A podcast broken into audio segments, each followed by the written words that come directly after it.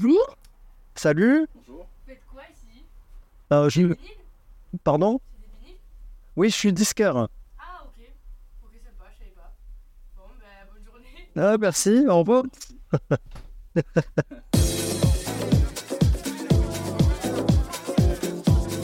Toulouse in the House, épisode 4, présenté par Maggi.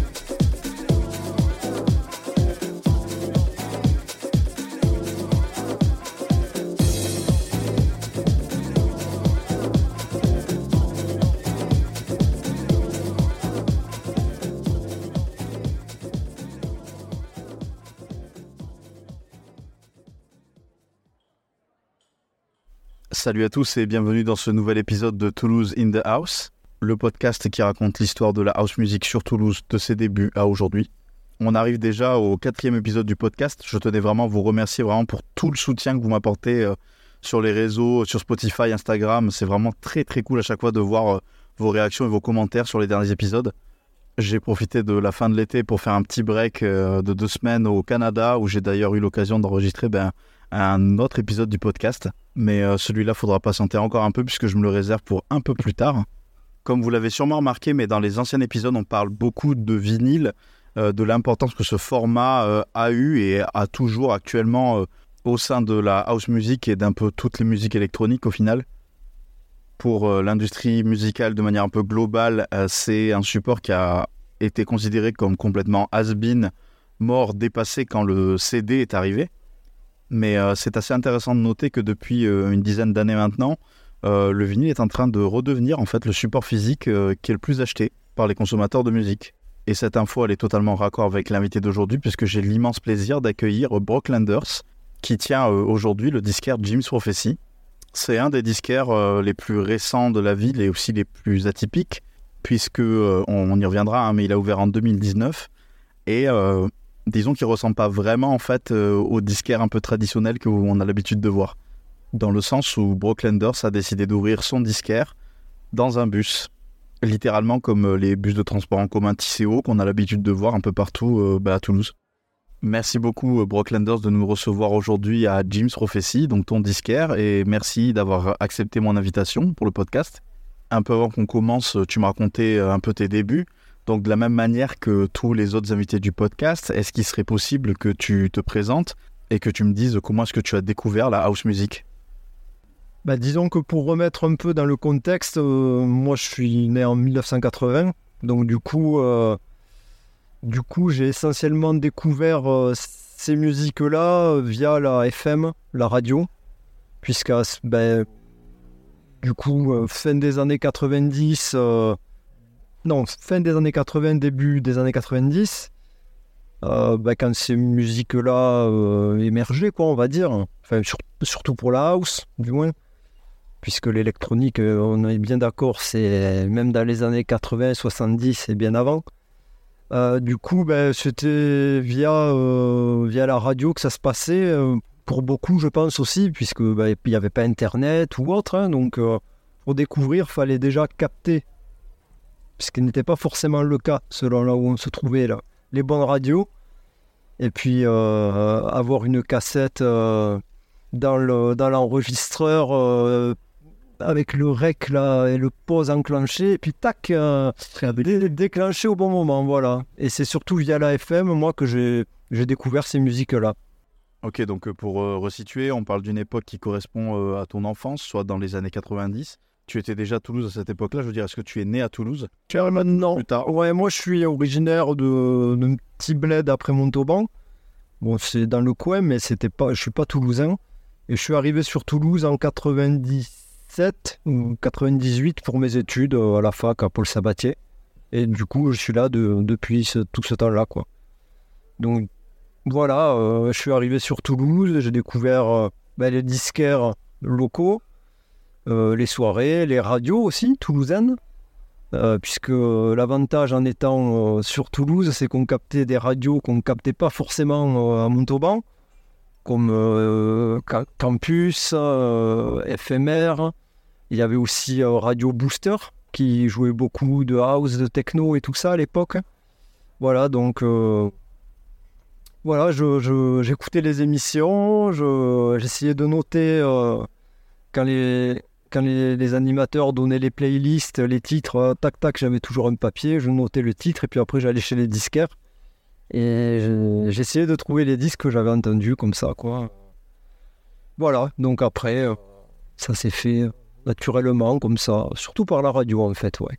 Yes, alors euh, après quatre épisodes, on remarque que tous les invités que j'ai reçus euh, ont en dénominateur commun la radio euh, comme média de référence qui leur a permis de découvrir en fait la house music. Euh, des radios nationales, des émissions étrangères. Euh, ce sera intéressant de voir dans les futurs épisodes quand est-ce que la bascule aura lieu. Parce que je pense que pour les kids qui ont grandi dans les années 2000, je doute que la radio ait gardé cette place aussi importante dans la découverte musicale. Mais là, on est dans les années 90, donc la place de la radio est toujours aussi forte. Euh, Il y a même de nouvelles radios qui se créent. Tu parles de Campus, je crois que c'est arrivé un peu plus tard, Campus, non? Euh, non, parce que Campus et FMR, ils sont nés euh, avec Mitterrand, hein, euh, quand, les ra- quand les radios libres. euh, quand les- Oui, quand la radio libre a existé, en 80... 81. Voilà, il y a eu euh, FMR, Campus et pff, des milliers d'autres radios comme ça qui, qui sont apparues euh, sur, la, sur la bande FM. Ah bah oui, bah c'est un point en plus super intéressant que tu relèves puisqu'on l'a toujours pas abordé euh, dans l'émission. Puisqu'il faut savoir qu'avant 1981, euh, toutes les télévisions et les radios sont gérées sous la tutelle et monopole unique de l'État. Donc avant ça, toutes les radios qui émettaient de manière indépendante étaient considérées par défaut comme des radios pirates et illégales aux yeux de la loi. Et pour ceux et celles qui s'intéresseraient sur le sujet, je vous invite à mater l'excellent film Good Morning England, sorti en 2009 et qui raconte l'histoire euh, d'un bateau qui héberge l'équipage d'un- d'une radio pirate au large de l'Angleterre. Et c'est quelque chose qui peut paraître complètement impensable aujourd'hui, puisque bon ben, grâce à Internet et euh, tous les outils qui sont à disposition euh, aujourd'hui, euh, tout le monde peut euh, dès demain lancer sa propre web radio et se mettre à diffuser du contenu et des émissions de manière assez simple. À Toulouse, par exemple, c'est le cas de Egrégor, qui en un peu plus de six ans maintenant euh, est devenu euh, la radio de référence euh, en matière de musique électronique alternative et indépendante sur Toulouse. On en profite d'ailleurs pour leur faire de gros bisous. Mais bon, ça c'était un petit aparté sur la radio. Donc on est de retour dans les années 90 avec toi. Comme tu le dis, euh, ta passion du disque, elle arrive plus ou moins au même moment. C'est la période où tu rentres dans tes premiers disquaires. Est-ce que le déclic euh, pour toi, il apparaît à ce moment-là? Euh, C'est à ce moment-là que tu te dis, j'ai envie d'ouvrir mon propre disquaire un jour? Ou est-ce que ça te développe d'autres envies, comme le fait de devenir DJ par exemple? À cette époque-là, le, seul moyen de pouvoir mélanger des morceaux entre eux, ben, c'était avec du vinyle. Il n'y avait pas d'autre moyen. Si on voulait faire du DJing, ben, il fallait des vinyles. Voilà, c'est tout. Donc c'est tout simplement moi le, le, désir de vouloir euh, créer quelque chose en, en mixant les disques qui m'a amené à, acheter des, vinyles. Et et il n'y avait pas, euh, à cette époque-là, il n'y avait pas le, comment dire, le, entre guillemets, le fétichisme autour de l'objet ou la question de, de ce, la question de l'objet se posait pas. C'était comme ça. Si tu voulais mixer, il fallait des disques, hein, sinon euh, laisse tomber, tu pouvais rien faire. Euh, voilà, et du coup, non, voilà, je, suis, ben, en arrivant sur Toulouse, ben, j'ai découvert ben, les disquaires qu'il y avait à l'époque. hein. Euh, Il y avait, il y avait DJ Music, Cyberland, Jellyfish, pour l'électronique, hein, je, je veux dire. Vichou Circle aussi, qui existe toujours. Ouais. Et, euh, et du coup, ouais, je me rappelle quand je, quand je suis rentré ch- chez un disquaire comme ça, tu t'y connais pas grand chose. Pour dire ce que t'aimes euh, sans avoir les mots, tu vois, exact, euh, tu, tu, tu, tu, tu sais reconnaître des sons qui te plaisent, mais pas forcément dire ben, c'est tel style ou tel autre ou tel label et tout. Et je me rappelle, j'étais un peu timide parce que je, je, j'y connaissais rien. Et moi, j'aimais bien, en fait, euh, quand j'étais plus jeune, c'était surtout les musiques euh, de club qui me plaisaient. Euh, le groove, le côté voilà groovy qui donnait envie de danser. Pas forcément les choses peut-être un peu plus mentales ou plus expérimentales, ce qui arrivé plus tard. À l'époque, j'aimais bien ce qui se faisait en house fin, fin 90. hein. Euh, tout ce qui était un petit peu avec des, des, des samples de disco, euh, tu vois, les DJ Sneak ou des choses euh, un peu faciles finalement. Mais voilà, c'est ce qui, ce qui me. C'est ce que je recherchais à, ce- à cette époque-là. Et, et c'est d'ailleurs en, faisant les bacs un peu au pif hein, que j'ai découvert plein d'autres musiques que je connaissais pas et que j'ai apprécié après. quoi.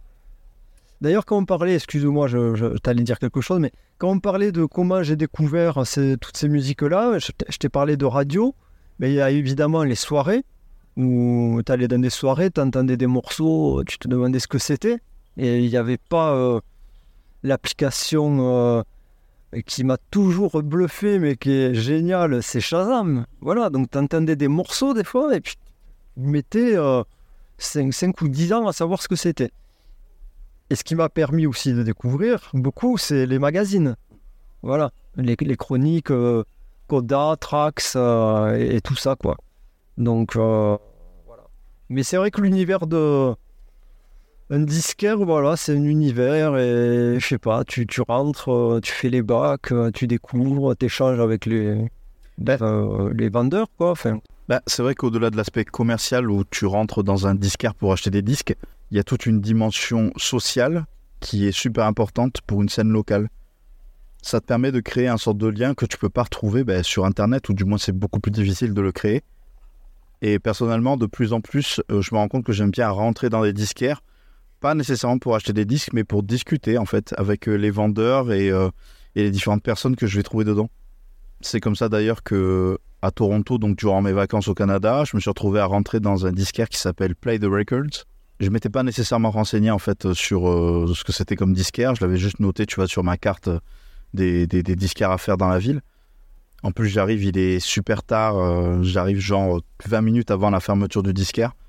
Et quand tu débarques dedans, tu te retrouves mais face à des montagnes et des montagnes de disques. Et je me dis, euh, bon, bah c'est mort, j'aurai absolument pas le temps de pouvoir fouiller euh, tous les bacs. Et là, tu as les deux vendeurs, donc euh, Fionn et Eugene, qui viennent me voir et qui me disent, non, non, mais mec, euh, pas de souci. Prends ton temps, euh, c'est pas parce que sur Google, c'est marqué qu'on ferme à 19h qu'on va foutre les gens dehors. Nous, on a plein de choses à faire. Si tu veux discuter, on est là pour discuter, il n'y a pas de souci. Écoute autant de disques que tu veux. Si tu veux des conseils, on est là. Et en fait, sans même le voir venir, je me suis rendu compte que j'ai passé deux heures dans ce disquaire. Et pas juste dans mon coin à faire mes bacs. hein. Non, non, c'était vraiment avec eux, à discuter, à rigoler. De toute façon, au bout d'un moment, on était les derniers dans la boutique et ils ont vraiment pris le temps de me faire découvrir plein d'artistes issus de la ville de Toronto, du Canada, etc. que j'aurais galéré à découvrir de par moi-même, hein, clairement. Et en fait, vers la fin, je me rends compte que je suis peut-être rentré dans un endroit un peu spécial, puisque sur les murs, en plus d'avoir des disques partout, en fait, il y a plein de photos euh, d'articles et de couvertures de magazines qui parlent euh, du disquaire et de ses vendeurs. Et c'est à ce moment-là, en fait, euh, qu'ils m'apprennent qu'il y a un documentaire Netflix qui a été tourné sur ce disquaire, puisque Play the Records fait partie de ces établissements euh, iconiques connus dans le monde entier, euh, de la même manière que A1 Records est connu à New York, par exemple. Et que depuis tout ce temps, en fait, en face de moi, j'ai littéralement deux légendes vivantes euh, de la scène de Toronto. Le documentaire s'appelle Drop the Needle. Je vous conseille vivement d'aller le mater et je mettrai le lien en commentaire du podcast. Et c'est ça que je trouve magique dans les disquaires, c'est qu'il y a ce côté un peu rencontre aléatoire, où non seulement tu sais jamais trop sur quel disque tu vas pouvoir tomber en faisant les bacs, mais surtout euh, sur euh, quel type de personne tu vas pouvoir rencontrer en passant la porte. Et ce genre d'anecdote, ben, jamais tu pourras le retrouver euh, au travers d'une playlist Discovery de Spotify par exemple.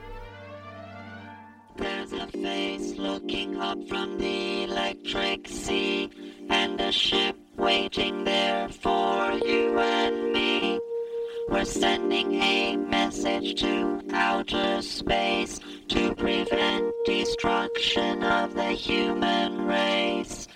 Where did we come from? Where will we go? If from the stars we are, there's only one way to know. Let's go. Let's go to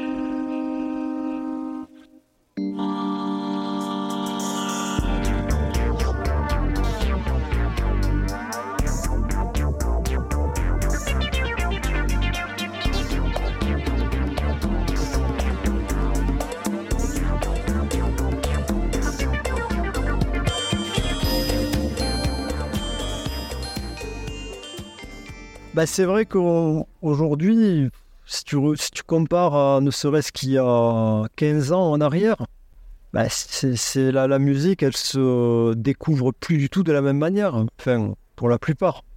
C'est vrai que Spotify, tout ça. Alors moi, j'avoue, je suis un peu, euh, peut-être un peu décalé par rapport à ça parce que je t'avoue que Spotify et tout, je, connais pas quoi. Je j'ai pas l'appli, euh, j'ai pas tous ces trucs là et j'ai pas j'ai pas j'ai pas ce réflexe et cette habitude. Euh, voilà. Après, euh, c'est tr- c'est super sûrement, mais j'ai pas j'ai pas ce- cette habitude. Non, si vraiment je cherche sur internet, je vais aller sur SoundCloud, Bandcamp, euh, des trucs comme ça quoi. Et après, de, de par mon métier maintenant, bien évidemment, chaque semaine, je, je check un peu toutes les. Enfin, toutes. un millième des sorties qu'il y a, rien qu'en parlant du vinyle. Non, je, check un peu, donc forcément, je me tiens au courant de ce qui se fait, quoi. Et d'ailleurs, euh, je me fais tout le temps la réflexion, comme quoi, euh, c'est fou tout, ce qui sort, quoi. Enfin, moi, je trouve. euh, Ouais, bah, cette remarque vient totalement faire écho avec ce que je disais en début de podcast, puisque ben, aujourd'hui, le vinyle est redevenu le support physique le plus acheté par les consommateurs de musique. Et d'avoir de plus en plus de monde qui se mettent à en racheter, ça pousse les artistes et les labels à sortir de nouveau leur release euh, ben, sur vinyle. Ce qui peut paraître surprenant aujourd'hui en 2023, sachant que ce n'est pas juste un phénomène qui touche la musique électronique. On le voit dans le rap, dans la pop, même dans la variété française. avant d'avoir des vinyles, euh, euh, quand j'étais plus jeune, euh, dans ma piole, dans ma, chambre, j'avais, tu sais, j'avais un, un double lecteur cassette. Et ma sœur, dans la chambre d'à côté, en avait un aussi. Alors que de temps en temps, je lui piquais le sien.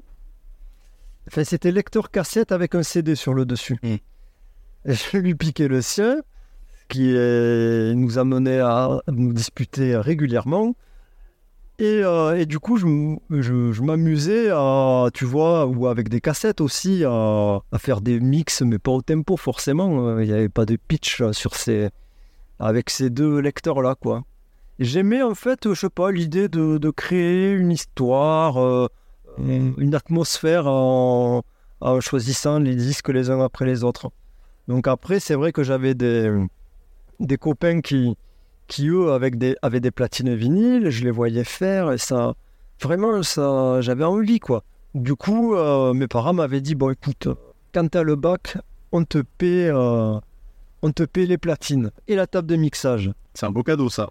Ah ouais, ouais, ouais, ouais. Alors du coup, ben voilà, j'ai eu mon bac et mes parents m'ont acheté les, les platines. Alors c'était pas des Technics MK2. À l'époque, c'était des la marque BST. Ok. Voilà, une marque euh, très cheap hein, euh, avec euh, les platines à, à, à courroie. Enfin bon, c'était vraiment les trucs entrée de gamme. Voilà, mais c'est avec ça que j'ai que j'ai commencé et que voilà, j'ai posé mes premiers disques sur des BST quoi. Du coup, c'est euh, littéralement à la fin du lycée, enfin, t'as ton bac, tu dois avoir quoi, 17, 18 ans? C'est ça, ouais, ouais, ouais. on est, euh, on est début des années 2000, euh, fin des années 90 97, ouais, ouais, ouais. Et tu commences à expérimenter du coup l'art du mix dans ta chambre, comme un bedroom DJ. C'est un terme qu'on a vu apparaître à cette époque pour euh, qualifier euh, les DJ, apprentis DJ, qui commençaient en fait à mixer euh, bah, dans leur chambre avec leur propre matos avant de jouer en soirée ou en club. Je pense, oui, comme euh, 99% des gens qui achètent des vinyles, et comme 99% des DJ, chacun fait ça, je pense, pour le plaisir, tout simplement. Et après, voilà, moi, quand j'ai commencé à mixer, c'est parce que ça m'amusait, quoi, de faire ça dans ma chambre, ouais. Et en radio, dans, la- dans les radios locales aussi, ça, ça déjà, mixer dans une émission radio à l'époque, euh, c'était déjà, waouh, c'était super, quoi. Et ouais, ce que tu me dis là, ça fait le parallèle aussi avec les anciens épisodes, c'est que de bedroom DJ, généralement, on passe par la case euh, radio locale. Et est-ce que l'étape d'après pour toi, ça a été euh, de se trouver des opportunités pour mixer en soirée ou en club? Non, Euh, pas euh, du tout. Alors là, bien loin de euh, jouer en club. euh, euh, non, non, là, c'était vraiment au début, c'était mixé, comme ça, pour le plaisir, enregistrer des, mixtapes. euh, et puis après, euh, mixer. Alors, euh, entre guillemets, la deuxième étape, ouais, ça, c'était d'aller mixer dans des émissions de radio locale. Vers chez moi, il y avait une radio locale qui s'appelait CFM, qui existe toujours qui avait des antennes donc du côté du Tarn-et-Garonne, et- mais qui avait un émetteur ultra puissant. euh, ça arrivait presque jusqu'à Toulouse. Voilà, donc j'avais un copain euh, que je salue, euh, Anthony euh, Godwin, voilà, qui avait une émission et, euh, et du coup, euh, ben, ouais, j'ai mixé un petit peu dans son émission. Après, je l'ai rejoint. Donc ça, c'était fin des années 90. Et voilà, et rien que le fait de mixer dans une radio, j'étais super content. C'était comment cette émission? C'était une émission spécialisée vraiment? Ouais, ouais, c'était une émission de musique électronique. C'était euh, le samedi soir ou vendredi soir, je sais plus. Tu te souviens comment elle s'appelait? Ah putain, alors les- le nom de l'émission, euh, je t'avoue que non, je me rappelle plus. Je me rappelle plus l'émission qu'il y avait après. Euh, je me rappelle l'émission d'après, justement. C'était deux copains, finalement, qui, qui jouaient après. C'était Juan Chris. Ah ben, Ouais, tu vois, Juan Chris, il avait une émission avec un autre pote dont le nom de scène à l'époque était Lorenzo. Juan Chris qui a été l'invité du second épisode de Toulouse in the House, pour le rappeler. Et euh, eux, à l'époque, eux, ils étaient à fond de minimal. Tu vois, ils adoraient ça, quoi. Le minimal euh, naissant, quoi. Tu vois, euh, fin des années 90, début 2000. Voilà, c'était l'émission d'après. Mais alors, l'émission de mon pote Anthony, je me rappelle plus le nom. Bon, c'est pas très grave. Mais je sais qu'après, euh, après, quand je suis venu sur Toulouse, j'ai euh, j'ai débuté une émission euh, que j'ai toujours sur Radio FMR en 2002 qui s'appelle Électrostatique, qu'aujourd'hui euh, on est deux à la- à à l'animer avec mon pote James. Donc cette émission, je l'ai commencé à FMR en 2002, mais c'était avec mon pote Anthony Godwin. Voilà, on a fait la, la première saison 2002-2003 ensemble, voilà. Et euh, voilà, c'est comme ça que l'aventure radio a, a continué, mais surtout. Ok, je vois. Donc là, l'émission, ben, cette année, là, on- qu'on va reprendre en- au mois d'octobre, là, euh, ça fera la 21e saison, déjà. Donc ça fait 21 ans. Ouais. C'est fou. Alors là, je te cache pas que ces dernières années, je l'ai fait un petit peu en dilettante. hein. C'est mon pote James qui a, qui a assuré surtout l'émission. Mais là, à partir de la rentrée, j'ai dit, bon, là, c'est c'est re- c'est reparti. euh. Je sais pas, l'univers d'un studio radio, c'est ça a vraiment son charme. Ouais, c'est vrai que c'est particulier. Moi, je me souviens des, bah, des toutes premières fois, bah, à FMR par exemple, hein, où je suis rentré. Ouais, la première émission que je fais à FMR euh, en tant qu'invité, c'est en 2012, je crois. Euh, donc j'avais toute cette image un peu fantasmée du, du, du- du studio radio dans ma tête. Et quand tu rentres, c'est vrai que tu te rends compte qu'il y a vraiment une atmosphère qui est, Ouais, qui est particulière. Tu vois que c'est un lieu euh, de vie, de rencontre avec euh, des personnalités euh, super intéressantes de, tous les milieux. Enfin, surtout FMR, hein, du coup. Euh, et c'est vrai que j'ai adoré bah, toute cette première fois. Et on parlait juste avant en fait des rencontres et de l'ambiance qu'il y a dans un disquaire. Je trouve que c'est un peu la même vibe qu'on retrouve dans des studios radio. Mais je reviens un peu sur votre palmarès. Enfin, 21 ans à tenir une émission de radio. Je pense que sur Toulouse, il n'y a pas grand monde qui a réussi à tenir aussi longtemps que vous, surtout sur une radio indépendante.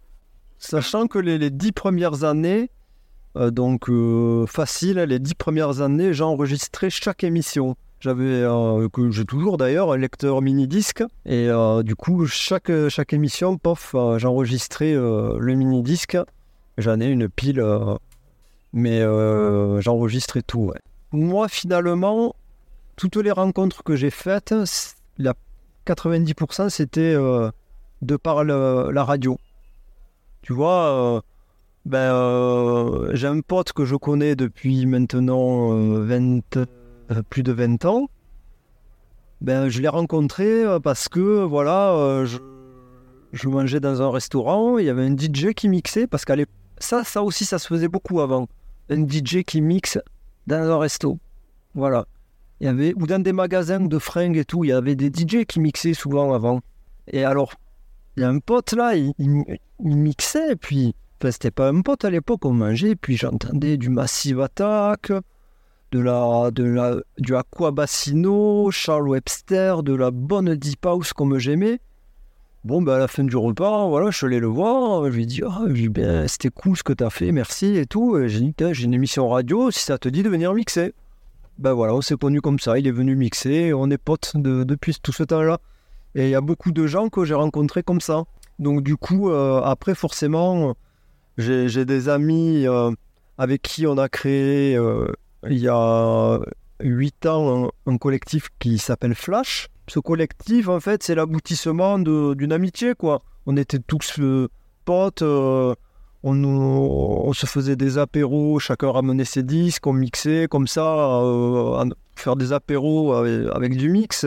De temps en temps, il y en avait un mixé par là, au Classico, beaucoup, euh, les bars de Toulouse de l'époque, l'ambassade, tout ça. Et puis bon, un jour, on s'est dit, bon, ben euh, voilà, on va, faire un collectif et puis on organisera des soirées. Mais euh, voilà, j'ai commencé à mixer moi- moi-même dans, des lieux comme ça, tout simplement. et puis après, de fil en aiguille, la création du collectif, avec lequel on a organisé beaucoup de soirées au, Cri de la Mouette, aux Connexions aussi. Et puis, euh, puis voilà, après tu... Forcément, quand tu organises, après tu es en contact avec les autres orgas, puis tu vas mixer pour d'autres, etc., etc. Et puis voilà, petit à petit, fait comme, comme ça, quoi.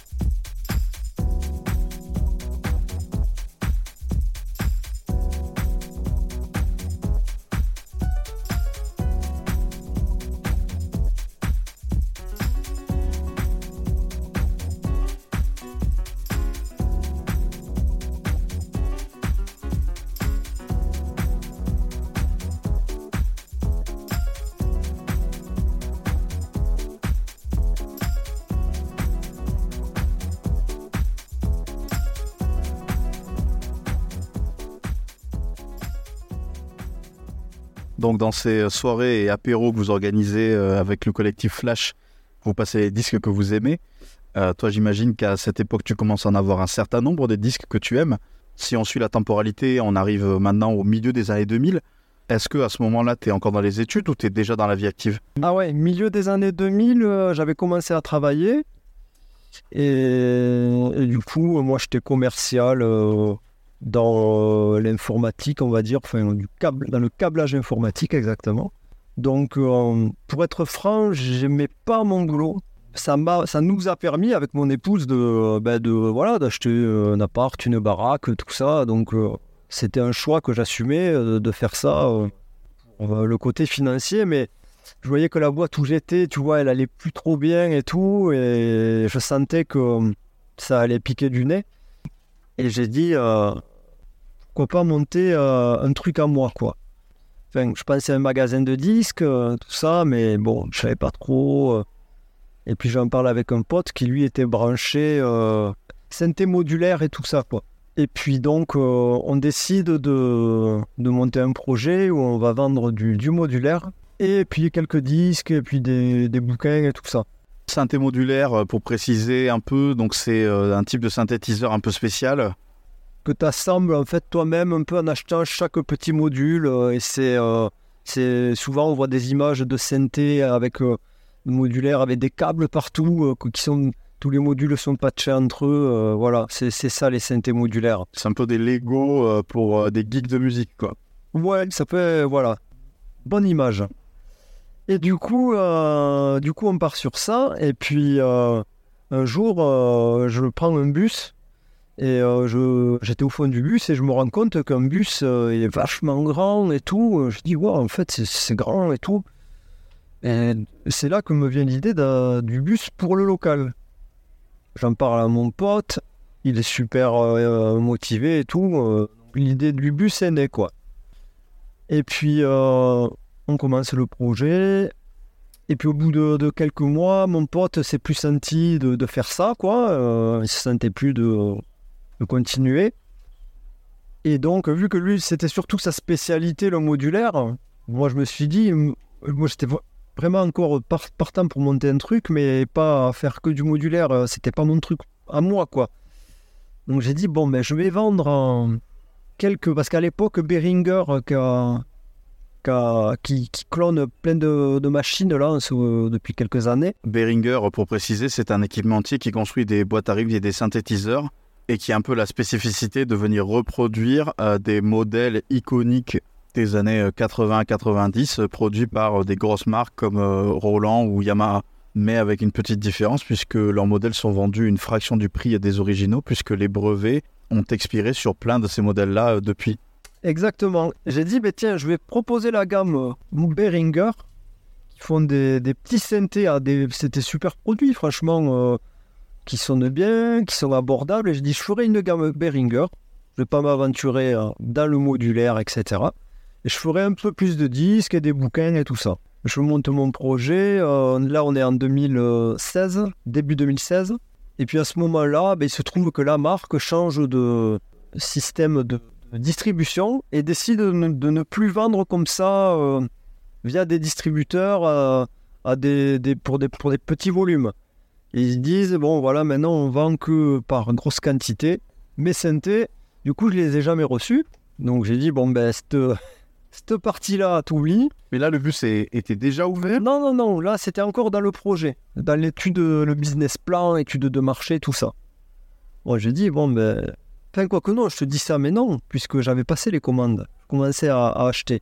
Donc à ce moment-là, quand, je, quand, quand le projet est ficelé, que je commence à commander chaque truc, les disques, les livres, euh, les synthés, voilà, euh, c'est là que je, que je me rends compte, enfin que j'apprends que ben, du coup, euh, f- je pourrais plus les avoir. Donc euh, j'ai dit, bon, mais tant pis, c'est pas grave. euh. Et du coup, au final, ça s'est retrouvé que ben, j'ai terminé euh, vraiment uniquement disquaire finalement. Et je kiffe quoi, c'est pas, c'est pas un problème, je le fais avec grand plaisir. hein. Et ouais, ouais, c'est, comme ça qu'en fait, euh, le chemin s'est fait. Ça a, démarré de- concrètement de 2016, en 2016, et j'ai ouvert en avril 2019. Donc tu vois, un an et demi à peu près de, réflexion et puis de démarche avec les banques et tout ça, euh, enfin tout comme beaucoup qui créent une entreprise. Et un an et demi après avoir acheté le bus et avoir fait les aménagements. Donc en tout quasiment trois ans, euh, trois, quatre ans quoi. Ouais, c'est vrai que je, m'en souviens. euh, D'ailleurs, t'étais pas. Là, aujourd'hui, on est dans le quartier de la gare, mais Ouais. stationné à cet endroit-là au début. Non, au départ j'étais euh, du côté de Patte-d'Oie euh, sur le parking du Fab Lab. Voilà, c'est là-bas que j'ai fait les travaux pour euh, transformer le bus et la première année j'ai j'ai ouvert, j'étais là-bas quoi. Alors, moi, il y a une question qui euh, m'interpelle quand même c'est comment est-ce qu'on fait pour acheter un bus, surtout pour le transformer derrière en disquaire? Eh ben, tu vois, je me posais la même question quand j'ai eu mon, idée de bus là. J'ai regardé les, marques de bus qu'il y avait euh, chez Tisséo quand les bus y passaient. Puis je les ai appelés. euh, voilà, moi j'ai envie d'acheter un bus, euh, comment ça se passe, tout ça. Puis c'est là qu'ils m'ont expliqué qu'en fait, les, les, les marques de bus, quand ils vendent des bus neufs aux compagnies, ben, ils, re- ils reprennent les, les plus anciens. Et en fait, ils les achètent à, à qui veut les acheter, quoi. Absolument n'importe qui, quoi. Donc forcément, c'est pas ultra demandé parce que, bon, à part pour des projets un peu euh, originaux comme le mien, euh, il n'y en a pas beaucoup qui vont acheter un bus comme ça. euh. Mais bon, euh, n'importe qui peut acheter un bus. Et ouais, donc, du coup, euh, tu ouvres, tu me disais, en 2019. Ouais. En avril 2019, j'ouvre. Euh, Après, il y a eu le Covid qui est arrivé un peu moins d'un an après. Ouais, au final, euh, c'est arrivé assez vite. Donc, j'imagine que toi, tu te retrouves à devoir fermer euh, le bus. Bah ouais, clairement. Du moins pour le premier que- le confinement, il y a eu un confinement là de trois mois. Là, j'étais fermé, mais après, euh, les disquaires, ils étaient considérés comme euh, commerce. euh, C'était Vito. Commerce Vito. là. il y avait une classification comme ça. Ouais. Mais c'était rentré dedans, les disquaires. J'étais- J'étais j'étais ouvert à ce moment-là. Mais bon, après, Essentiel. ouais, commerce essentiel. Commerce Ouais, pas Vito quand même. Ouais. Essentiel, ouais. Donc là, j'étais ouvert. J'étais ouvert, mais c'était compliqué, c'était chiant, parce qu'il fallait pas plus de trois personnes à l'intérieur. Bon, c'est tout un... Heureusement que ça s'est terminé, tout ça. Euh, Ouais, c'était pas... pas c'était stressant, je trouve. Ouais, pour tout le monde, hein, ça a été une période de doute et d'introspection. euh, Personne ne savait combien de temps ça allait durer. Il y a plein de commerces et d'activités qui ont dû fermer et s'arrêter en fait à cause de ça. Est-ce que c'est quelque chose qui est venu te traverser l'esprit durant cette crise, de tout arrêter? Non, Jamais. Jamais.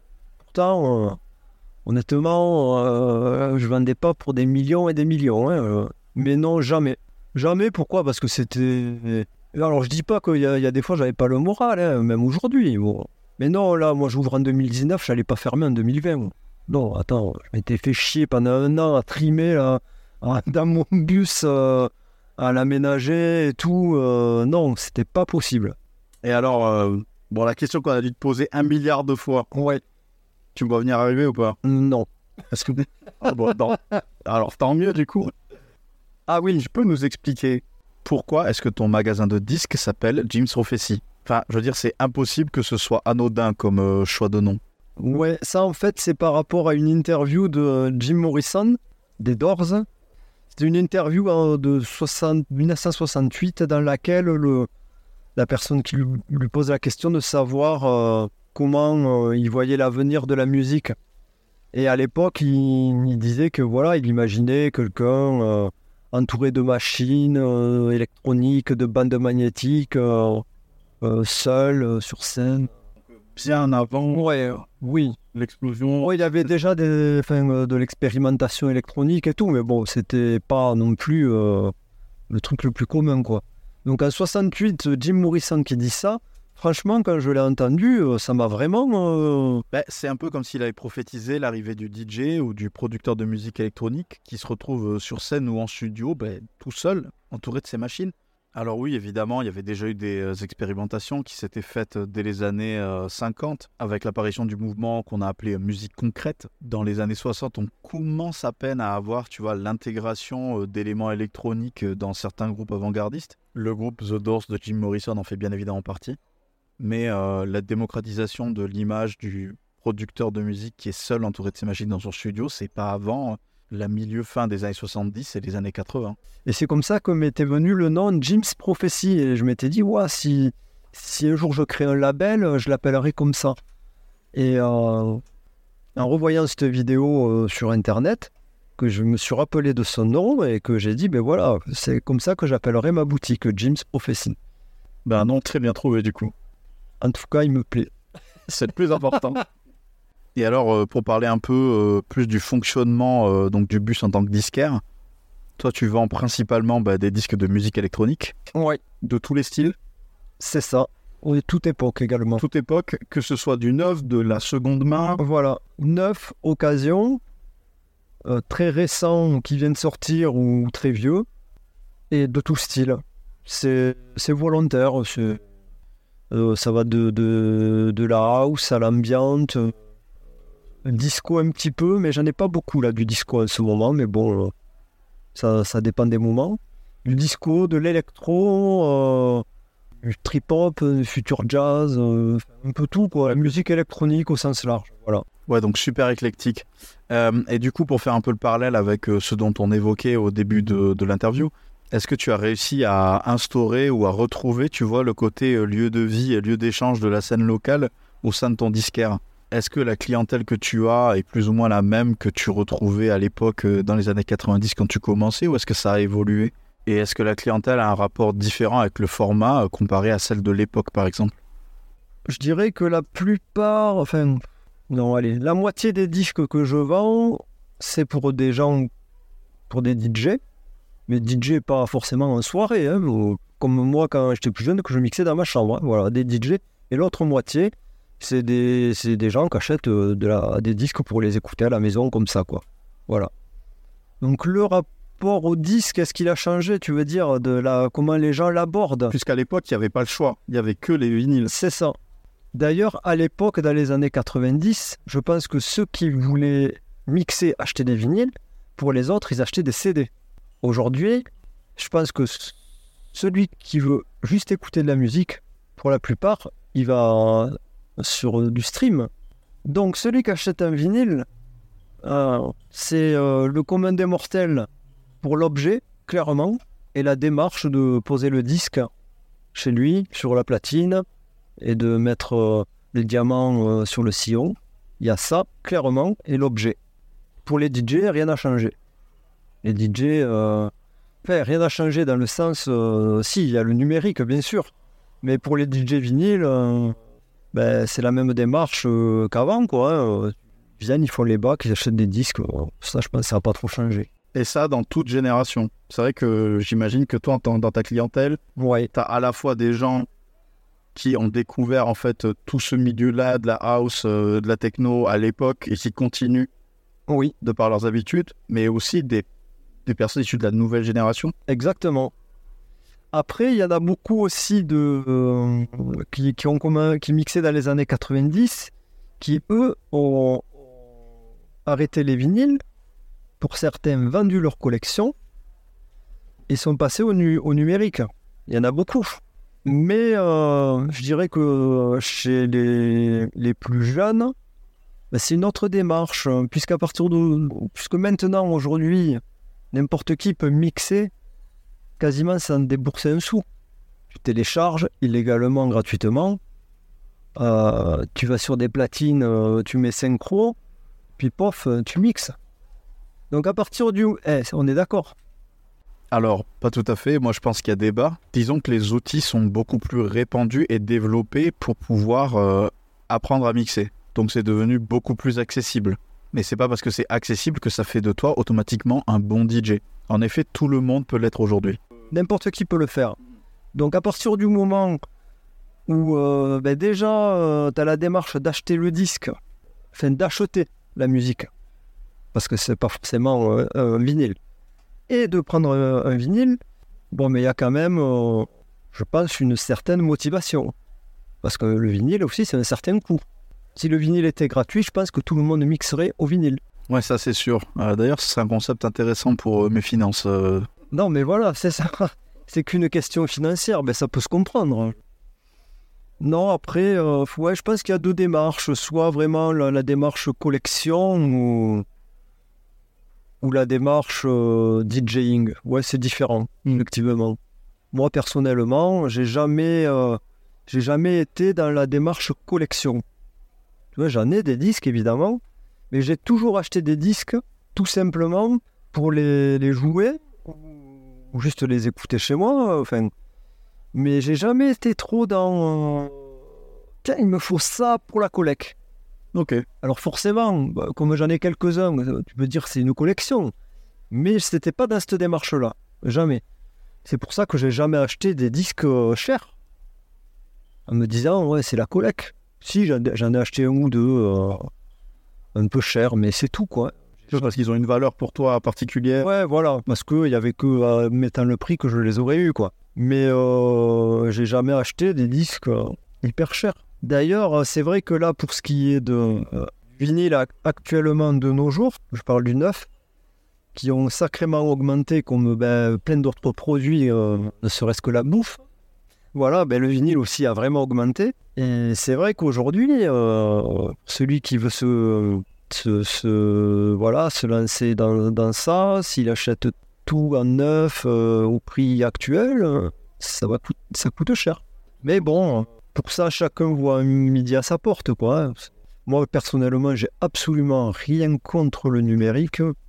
Pas du tout, bien au contraire. C'est, c'est voilà, c'est l'évolution, c'est super, on découvre plein de choses.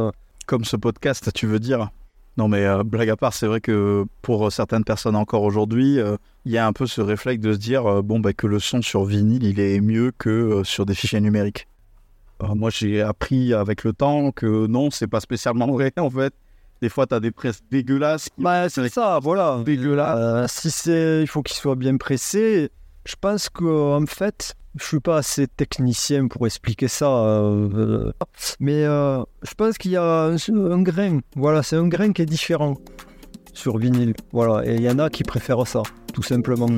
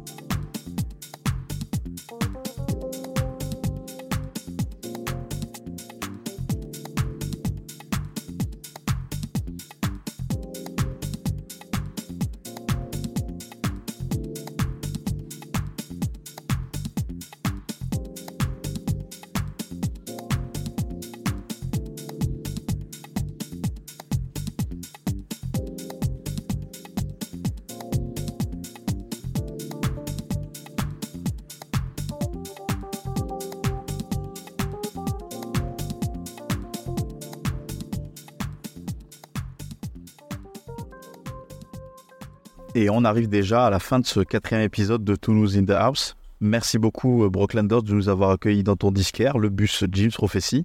À tous les auditeurs du podcast, j'espère que vous avez passé un excellent moment en notre compagnie. Merci infiniment pour votre soutien et continuez à liker et partager le podcast tout autour de vous.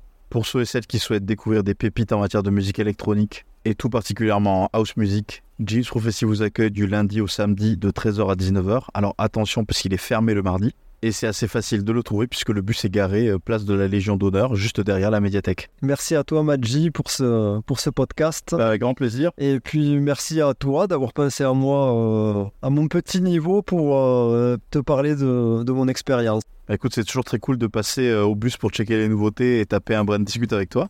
J'espère qu'on aura l'occasion de se revoir euh, bientôt pour une petite session euh, DJ set euh, mix in-store comme on a l'habitude de faire.